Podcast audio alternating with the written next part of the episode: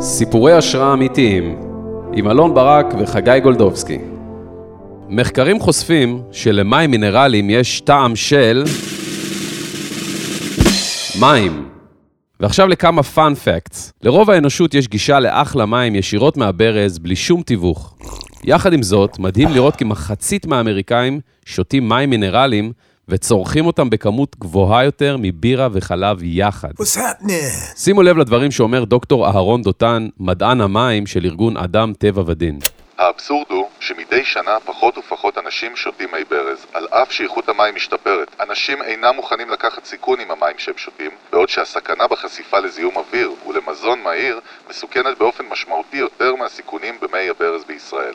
בשנת 1975, אמריקאי ממוצע שתה סך הכל בין 3 ל-5 ליטרים בלבד של מים מינרליים בשנה. כיום, התעשייה הזו מגלגלת 100 מיליארד דולר בשנה, והצריכה ממשיכה לעלות בממוצע עקבי של 10% כל שנה. מטורף. אז איך הגענו למצב כזה, אתם שואלים? יפה.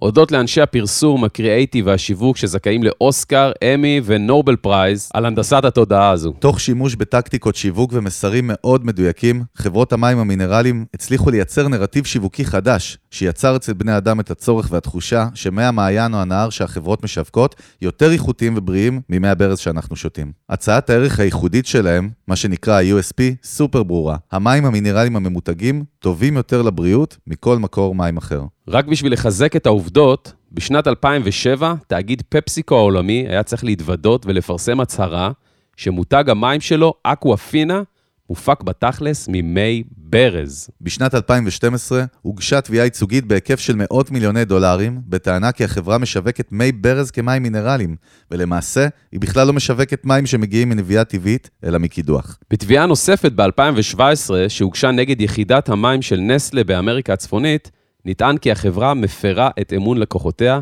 ומנצלת את אמונם כדי לקצור הכנסות מכירה ורווחים מסיביים. בתביעה נטען כי המים אינם מגיעים ממקור שעומד בהגדרה הרגולטורית של מי מעיין, לפי מנהלת המזון והתרופות של ארצות הברית, ה-FDA. התביעה חשפה כי המים מכילים מי תהום שנאספו מבארות שקדחה נסלה בשטחי מישור רבועים או בעמקים שבהם פני המים התת-קרקעיים נמצאים במרחק של כמה מטרים בלבד מפני הקרקע. דרך אגב, המונח האמריקאי הוא Label Bottled Water.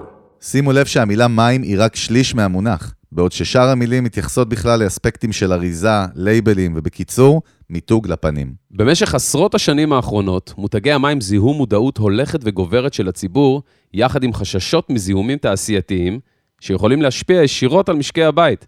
והרי מים הם הדבר הכי בסיסי להישרדות שלנו, טריגר מעולה לאנשי שיווק. הפמפום העיקש והאגרסיביות העקבית במסרים עשו את שלהם, והצליחו לייצר קטגוריה חזקה וצומחת שקשה להפריך אותה. ברגע שחברות המשקאות הצליחו לשכנע את הלקוחות בעליונות בריאותית על מי הברז, אין להם אפילו צורך לשווק ולמצב את המוצר כחלק מלייפסטייל בריא.